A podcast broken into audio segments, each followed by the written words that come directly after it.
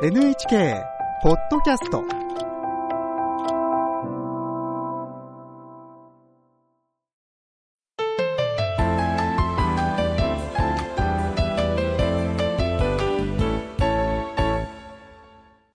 健康ライフテーマは歴史上の人物を見るです。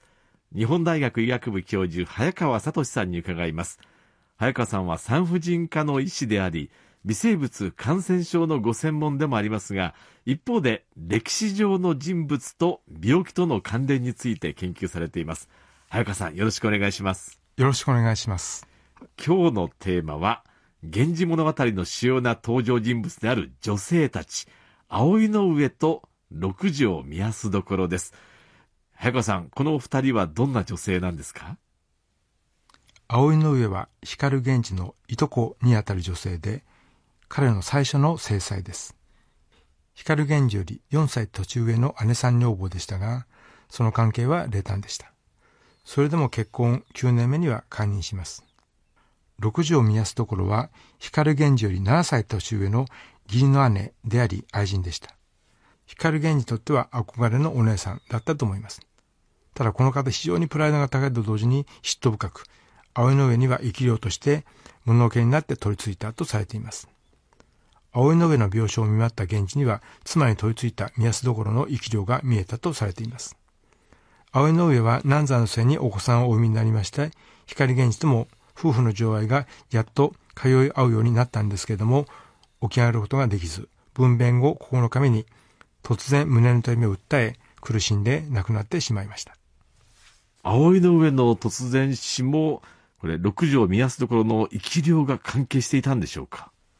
物語では六条宮安所の生き量に取り憑かれて急死したとなっています南山も六条宮安所の生き量のもののけが原因とのストーリーになっていますただ、今でこそお産の時に亡くなる方は極めて稀なんですけども、昔は命を落とす女性も多かったと考えられますので、実際のところ生き量は関係ないと思います。現在も安産祈願でお参りすることは当たり前なんですけども、平安時代は出産の現場にまで家事祈祷が持ち込まれていたそうです。当時の妊娠出産が今では想像できないほどの危険を伴うもので亡くなる人も多く、そういったことが目に見えないもののけの仕業として考えられたのではないかと思います。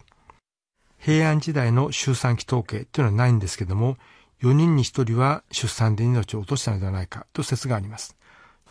生き量が原因ではなかったとすると、葵の上は何が原因でお亡くなりになったと考えられますか？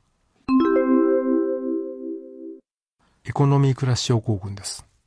エコノミークラス症候群ですか？はい。これはあの産婦人科医としての私の見解なんですけども、葵の上が胸が苦しくなって急に亡くなったということから、三直期にエコノミーフラッシュ症候群、つまり深部静脈血栓症、下腹部や太もも、膝の後ろを走る深部静脈に血の塊、血栓と申しますけども、これができて肺に飛んで側栓症を起こしたのではないかと考えます。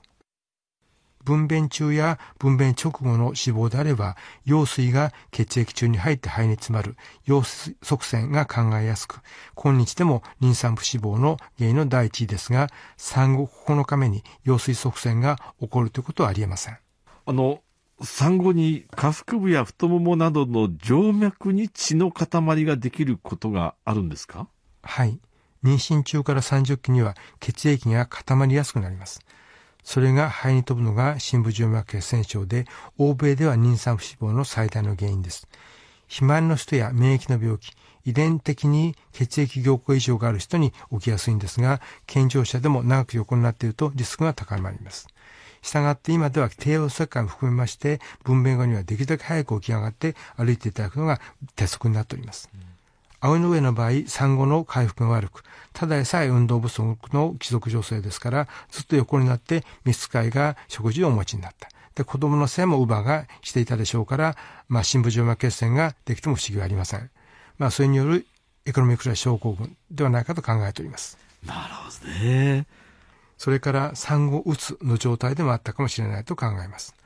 六条見やすところは、生き量として葵の上に飛んできたのではなく、幻覚として光源氏を苦しめ、それによって葵の上にも精神的なストレスがかかり、うつ状態になったと思います。そのストレスから結果的に、まあ、長く横になっていることになり、深部静脈血栓ができたとすれば、六条宮所の生き量の仕業と言っても間違いではないかもしれません。葵の上は実在のモデルなどはいるんでしょうか？紫式部が使えた一条天皇の中宮少子、藤原道長の長女ですが、少子の出産場面が紫式部日記に詳しく述べられていて、その場面が取り入れられたのではないかと思います。少子の場合も、陣痛が弱かったせいか文明経過が長引き、僧侶、主言者、陰陽師など多くの人たちが呼ばれて、無能家大産の家事祈祷が行われた様子が描かれています。この場面は、源氏物語の葵の上の出産シーンにそっくりです。源氏物語を今見ると、やや小太りのくらした女性が当時の女装とされているんですけども、少子もきっと小太りだったのではないか。特に藤原道長の一族は遺伝的に糖尿病の素因があった従って贅沢な食事をし、運動不足だったことを考えると、少子も妊娠性糖尿病による難産だったのではないかと考えます。あまあ、光源氏にしても、葵の上にしても、まあ、実在の人物をモデルに描かれていると考えると、なんとなく感慨深いですね。そうですね。現地物語の特徴は、千年も昔に具体的な当時の貴族社会の描写とともに、19世紀以降の近現代小説のような心理描写があるところだと思います。当時の人々の価値観や仏教思想も伺われますけども、一方では健康と病気、そして恋の悩みなど様々な人間模様は現在もあまり変わっていないのではないかと思います。はい。今回は歴史上の人物の病気を見るというテーマで5回にわたり日本大学医学部教授早川聡さんに伺いました。早川さんありがとうございました。こちらこそありがとうございました。来週の健康ライフは頭痛は減らせるをテーマにお送りします。